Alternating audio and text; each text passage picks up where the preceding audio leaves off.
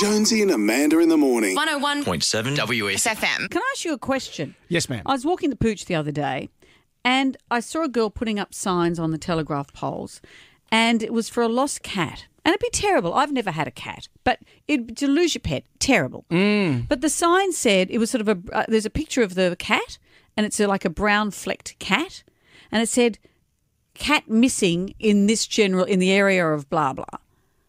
I think how do you know if a cat's if you, I see the cat Yeah. how would I know it's a missing cat? Because brown fleck cats, there's a lot of them.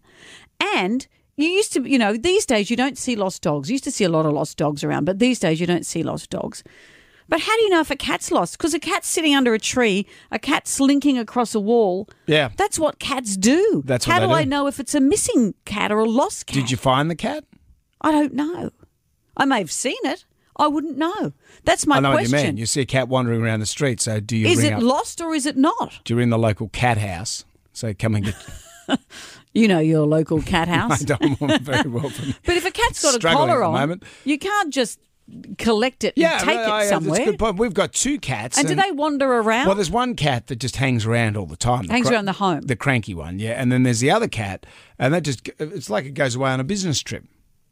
Goes round. Takes a briefcase. yeah, and then comes back Like for a dinner sea time. monkey. it does. It goes, goes and gets food So from all intents and neighbours in the purposes, street and- if someone saw that cat in the street, yeah, be, yeah, it could be lost. yeah. He's a very savvy cat, though. But I don't know He's how not the people- sort of person that would just be.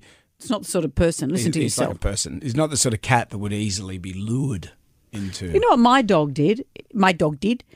She spent an entire day trying to fight the pool cleaner, and not a man or a woman. It's a machine that goes along the bottom of the Yep, pool, yep. and it's a got this- Polaris it's- or a, a creepy crawly? it's, it's got a whippy tail, uh, Polaris. and the whippy tail came out and splashed. So that was it for the dog. She spent an entire day. She had her nose in the pool and she was scraping at the water. Right. And then she caught the tail at one point, um, and I, she, something happened. She had a fight with it, and now her foot's sore. Yeah. Uh, But so she's on the lookout for the monster. Cats would sit down and watch that and go, "You stupid Yeah, dog." I'm What are lost, you but at doing? least I'm not an idiot. I'm not fighting a pool cleaner. you twit, give me a ball of string. I'll have a go at that, I'm mature. Give me a ball of string. and then I'll lick myself. Jonesy and Amanda. In the morning. 101.7 W. FM.